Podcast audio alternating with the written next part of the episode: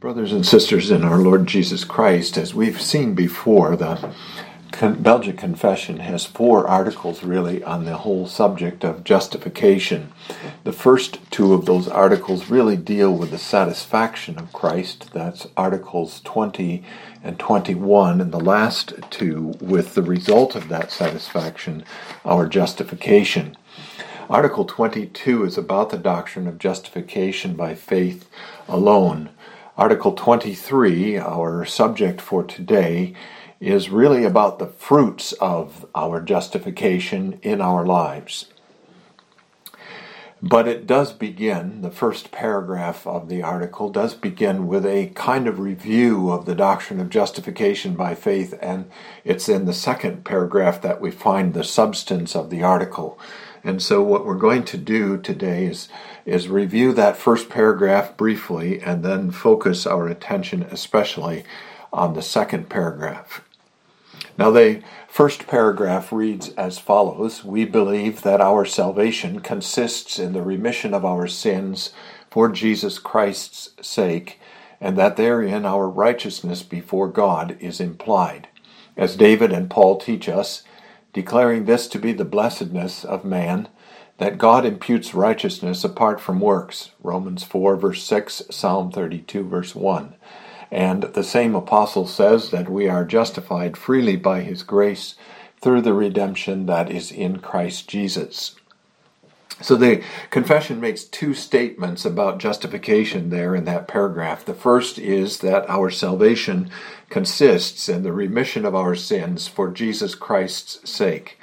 Now that may be actually slightly too broad a statement because there are really two parts to our salvation justification, which is what the uh, confession is talking about there, and sanctification the uh, release from the uh, guilt of sin through the blood of Christ, but also the release from the power and dominion of sin through the uh, application of that blood uh, by the Holy Spirit, the washing of our souls with that blood of Christ, or the giving to us of the right to life in justification and the actual giving of life in sanctification.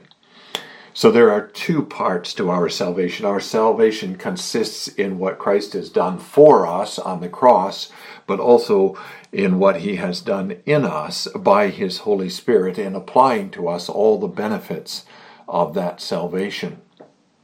Nevertheless, what the confession may well mean here is simply that the uh, whole idea of remission of sins is foundational that is, it is first, and nothing else can happen apart from it. Our sanctification cannot take place unless first we are justified. And that's a very important point, of course, to make. And it's an important point to make because it shows us very clearly that our sanctification, our good works, play no role in our justification. They follow our justification, they do not precede it.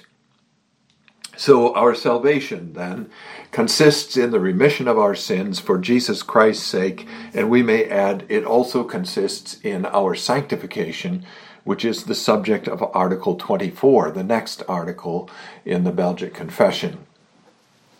The second statement that the confession makes about justification is that in this remission of sins, our righteousness before God is implied. The remission of our sins means that on a daily basis God forgives our sins for the sake of Christ's blood.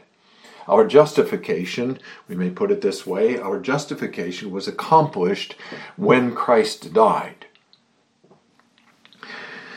As Paul indicates in Romans 4, verse 25, when he says that Christ was raised because of our justification.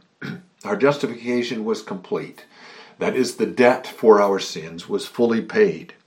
But we need the application of that gift to our guilty consciences for the remission of our sins or for the forgiveness of our sins in Christ Jesus. And the remission of our sins in Christ, the justification itself that happened at the cross, is applied to us daily as we confess our sins to God, as we come to Him with repentant and sorrowing hearts and ask Him for forgiveness. When we stand in the judgment before Him, then He declares us to be righteous and declares to our guilty consciences that they need not be uh, fearful any longer of his condemnation. That's why Paul says in Romans chapter 5 verse 1 that having been justified by faith we have peace with God. Now the confession also cites uh, two scripture passages in connection with this um, idea of justification by faith. The first is Romans chapter 4, verse 6, but I think we should actually read there verses 5 through 8. But to him who does not work, but believes on him who justifies the ungodly, his faith is accounted for righteousness. Just as David also describes the blessedness of the man to whom God imputes righteousness apart from works. Blessed are those whose lawless deeds are forgiven and whose sins are covered. Blessed is the man to whom the Lord shall not impute sin. That's a quotation from Psalm 32. But notice there that David is describing the blessedness of the man to whom the Lord imputes righteousness apart from works. So we receive the knowledge of our justification, and in receiving that knowledge, we are blessed. That's what the confession is talking about here. And the other passage that is cited is Romans 3, verse 24, where he says, Being justified freely by his grace through the redemption that is in Christ Jesus. And I think what the confession is doing there is it's distinguishing between redemption and uh, co- justification in the forum of the conscience. We receive justification, the knowledge of our justification by His grace through the redemption that is in Christ Jesus. So that's what the confession has to say about justification by faith. It's not a complete statement, that's for found in Article 22, but we do have a brief review of it here. We turn our attention now to the fruits of this justification in our lives as we find it in the second paragraph of the article. And that paragraph reads as follows And therefore we always hold fast this foundation ascribing all the glory to God, humbling ourselves before Him, and acknowledging ourselves to be such as we really are, without presuming to trust in anything in ourselves or in any merit of ours, relying and resting upon the obedience of Christ crucified alone, which becomes ours when we believe in Him. This is sufficient to cover all our iniquities and to give us confidence in approaching to God freeing the conscience of fear, terror, and dread, without following the example of our first father Adam, who, trembling, attempted to cover himself with fig leaves. And verily, if we should appear before God relying on ourselves or on any other creature, though ever so little, we should, alas, be consumed. And therefore every one must pray with David, O Lord, do not enter into judgment with your servant. For in your sight no one living is righteous. Psalm 143, verse 2. In that paragraph, I think we may identify four fruits of our um, remission of sins. And the first of those fruits is that we hold fast this foundation. And what the confession means by that simply is that this is our confession and we intend to hold fast to that confession. We intend not to repudiate that confession. That confession is important to us, objectively speaking, and it's important to us, objectively speaking, because we recognize it as a key component of the gospel of our Lord Jesus Christ.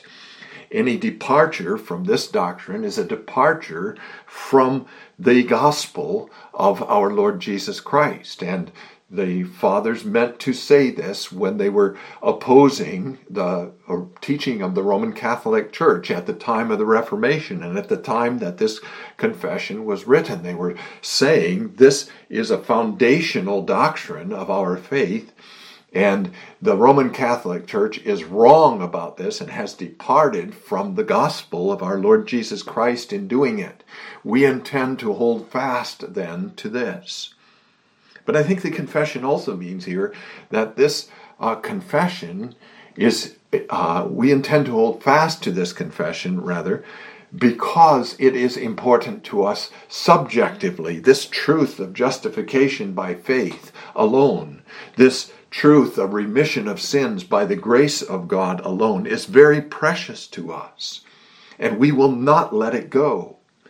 We will it is so important to us that we will even give our lives for it.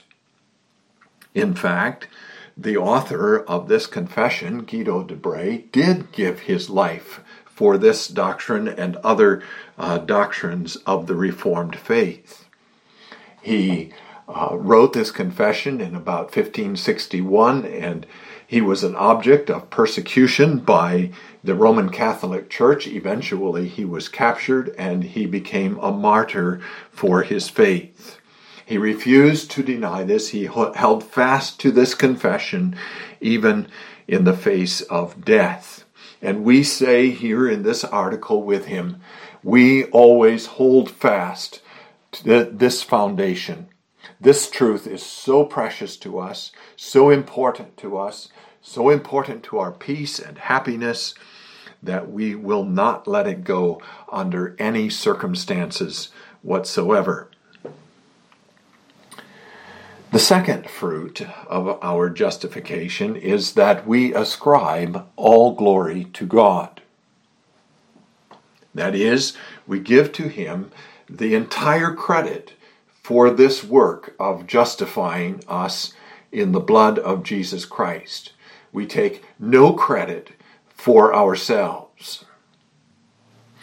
Now, it was in uh, God's purpose in reserving this work of justification to Himself alone, God's purpose in giving us no part in this uh, work of justification was exactly that, that He might receive the glory.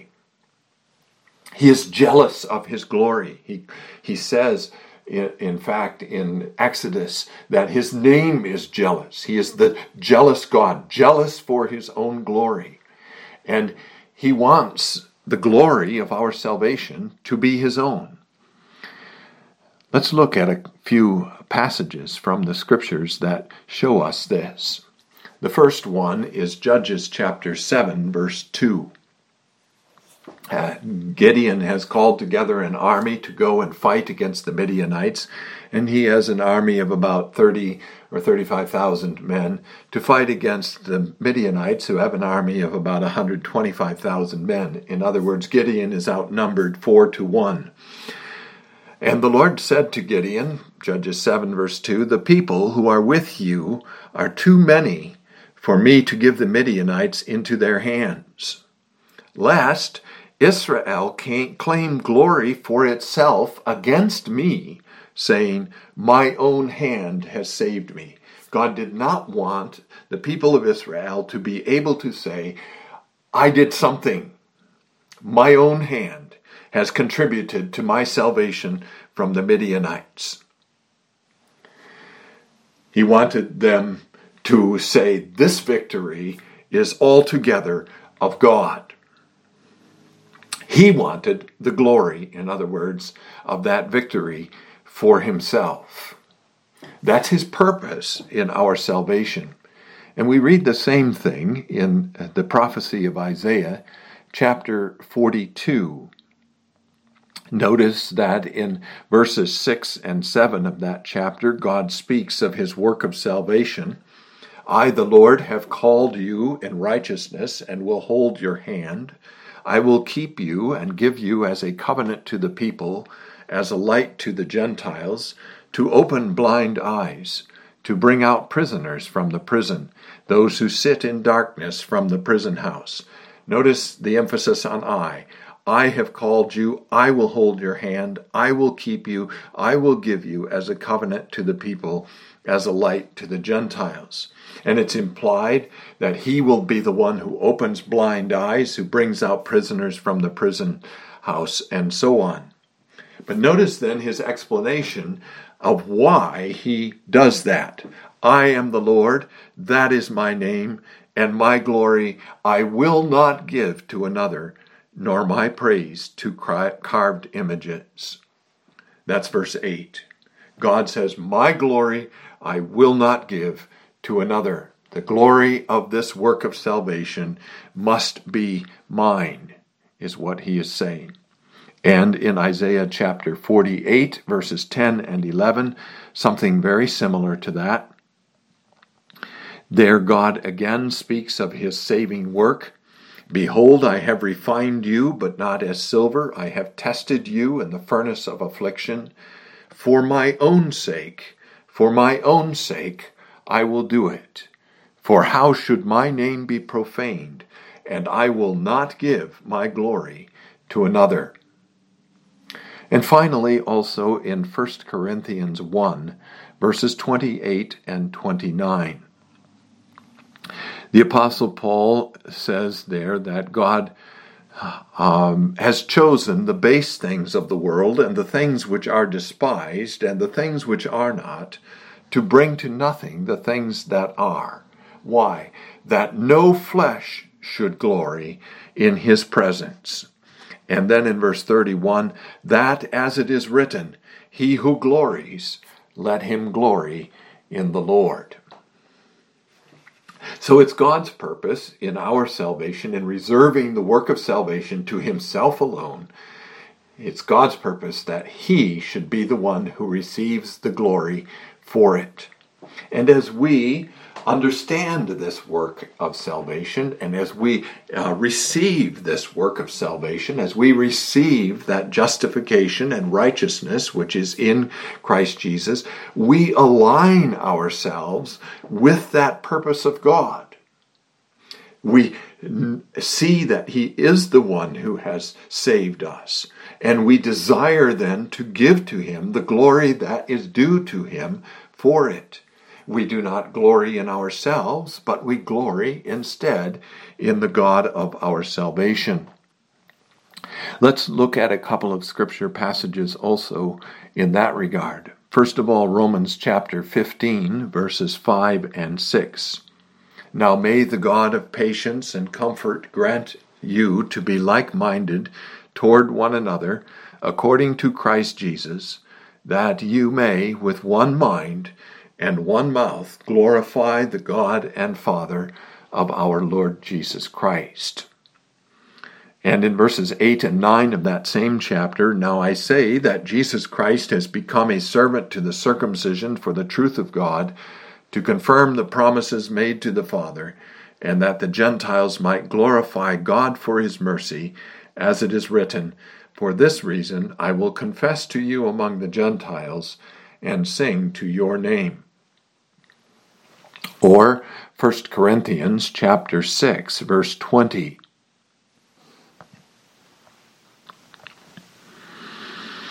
For you were bought at a price.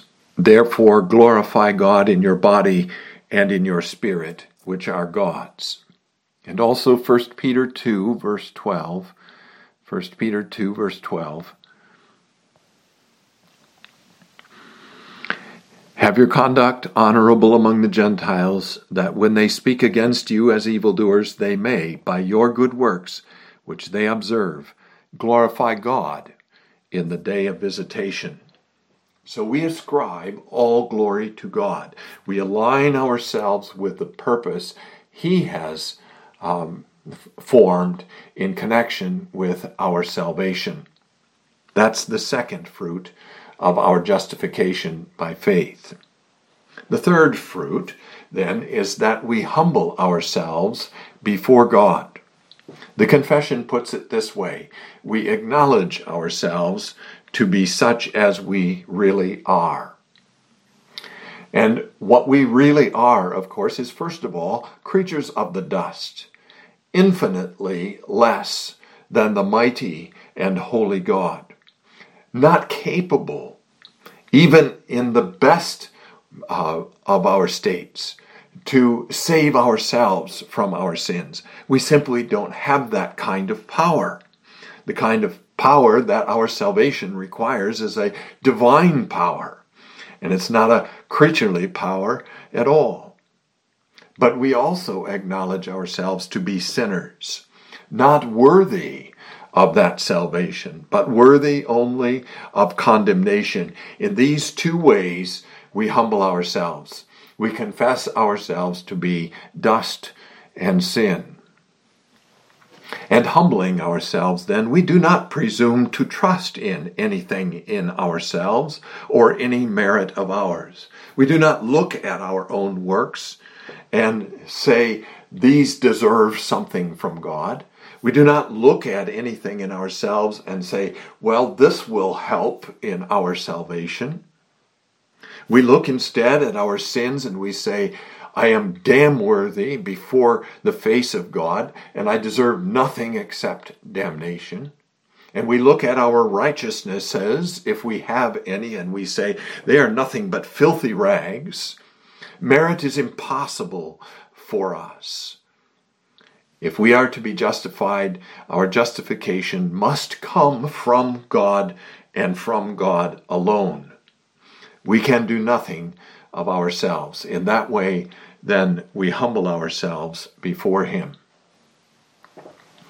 And the fourth fruit, then, of our justification by faith alone is that we rely on the obedience of Christ crucified alone.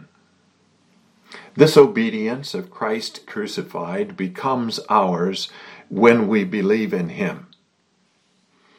But what the confession is talking about here is again that day to day act of faith that we perform when we are sorry for our sins. It's a very practical matter that we rely every day when we sin on the obedience of Christ crucified alone. We do not look to ourselves, we look to Christ crucified. We say, In him is our righteousness. He is, has been made by God for us wisdom and righteousness and sanctification and redemption. He is our all in all. He is our complete Savior. He is the one to whom, in whom we put our trust.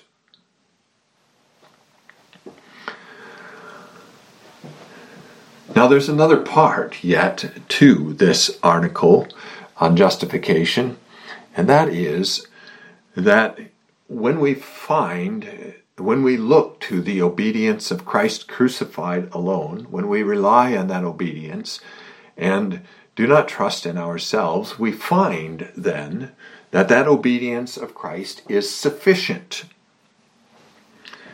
And there are four kinds of sufficiency that this uh, article in our confession identifies.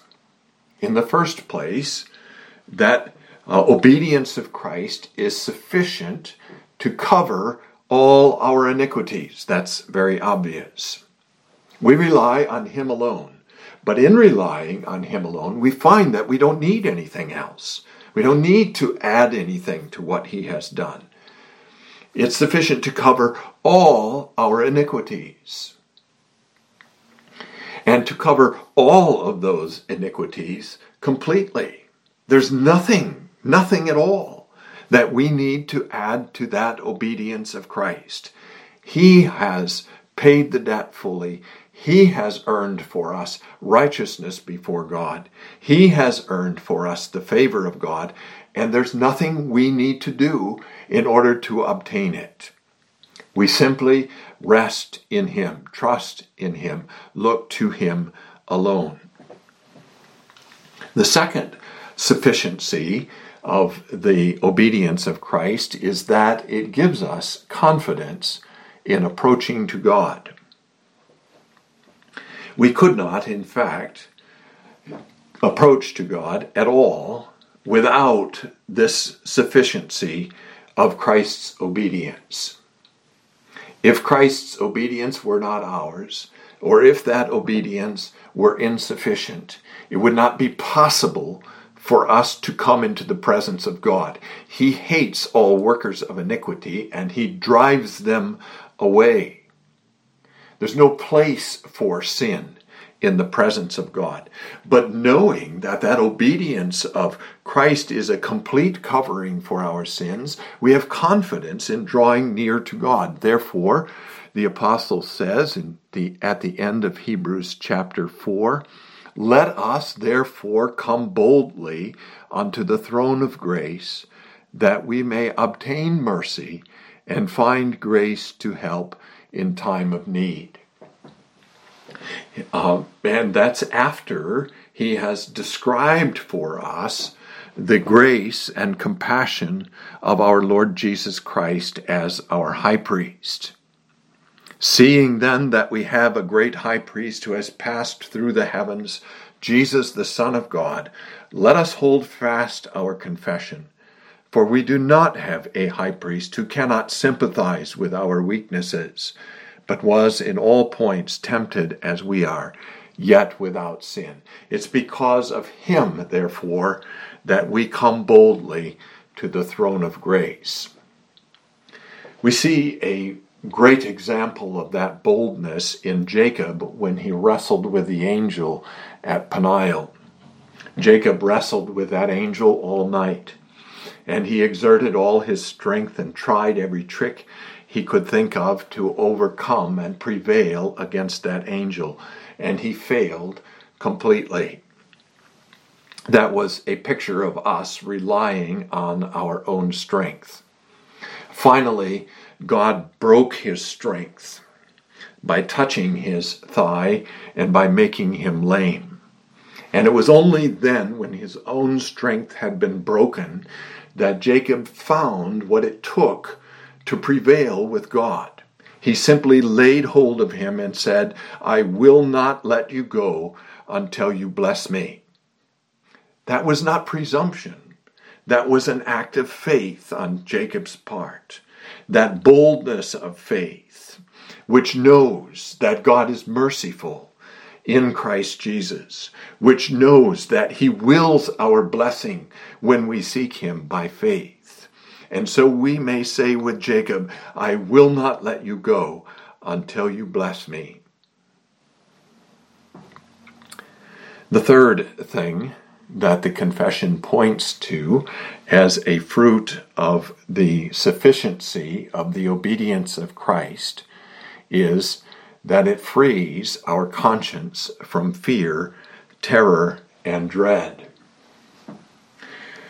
This is, of course, one of the reasons why we cannot come into the presence of God by ourselves when we come with our sins upon us, or when we think of coming into the presence of God with our sins upon us, the terror of God's destroying wrath will overcome us.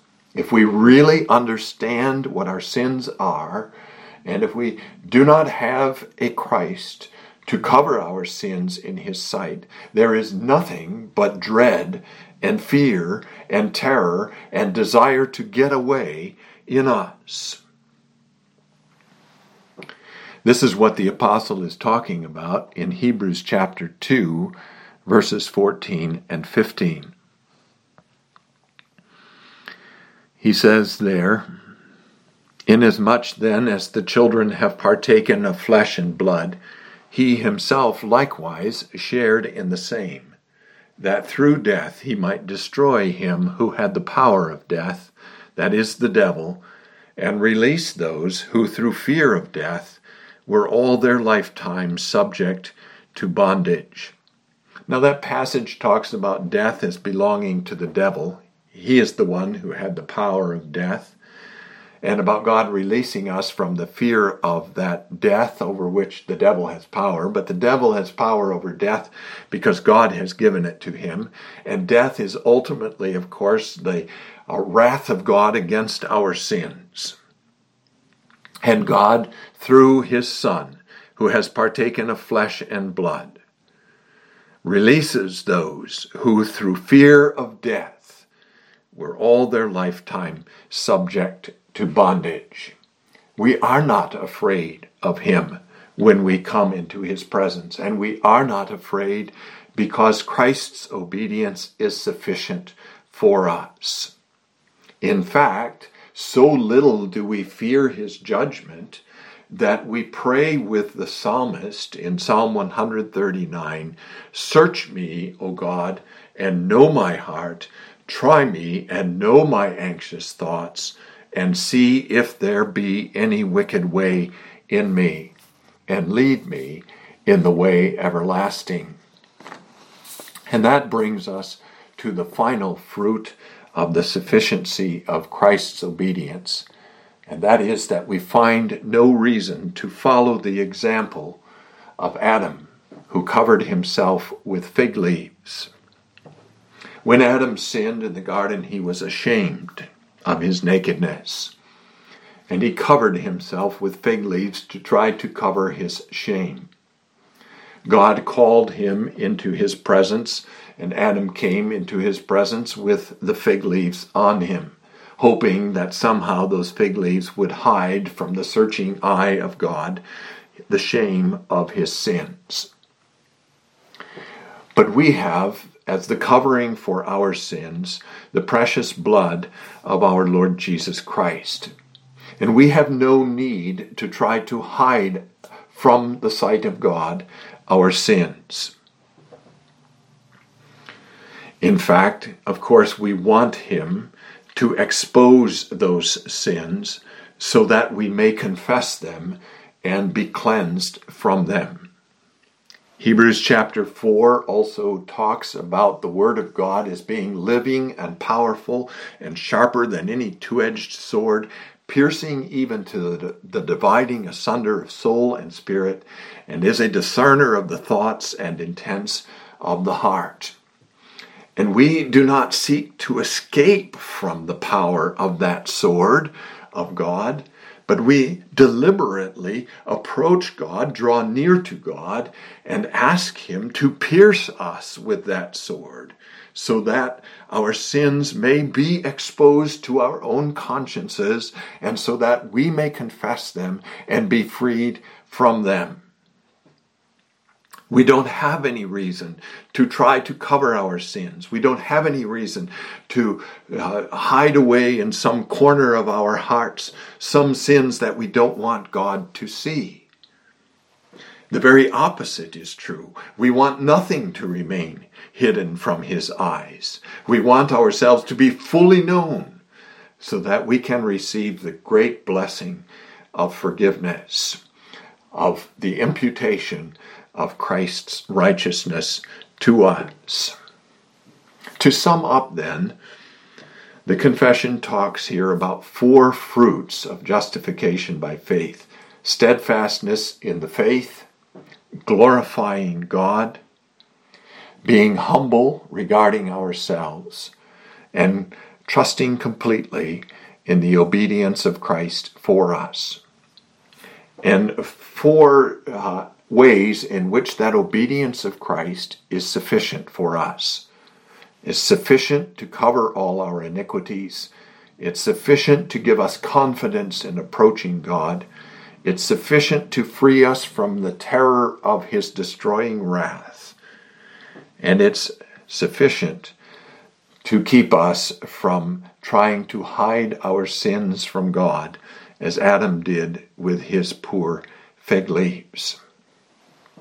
The article then concludes in this way Verily, if we should appear before God, relying on ourselves or on any other creature, though ever so little, we should, alas, be consumed. We pray when we come to God, Lord, do not enter into judgment with your servant, for in your sight no one living is righteous. That is as we are in ourselves. We look at ourselves and we say, Lord, do not judge me as I am in myself. For in your sight no one living is righteous. But in Christ Jesus, we come to God and we pray, Judge me, God of my salvation. Because we know that the one who judges us is also the one who gave himself for us, whose blood has been shed, and who, when he looks upon us, sees no iniquity in us, sees us as righteous in the Lord Jesus Christ and worthy of everlasting life. May God bless you with his word.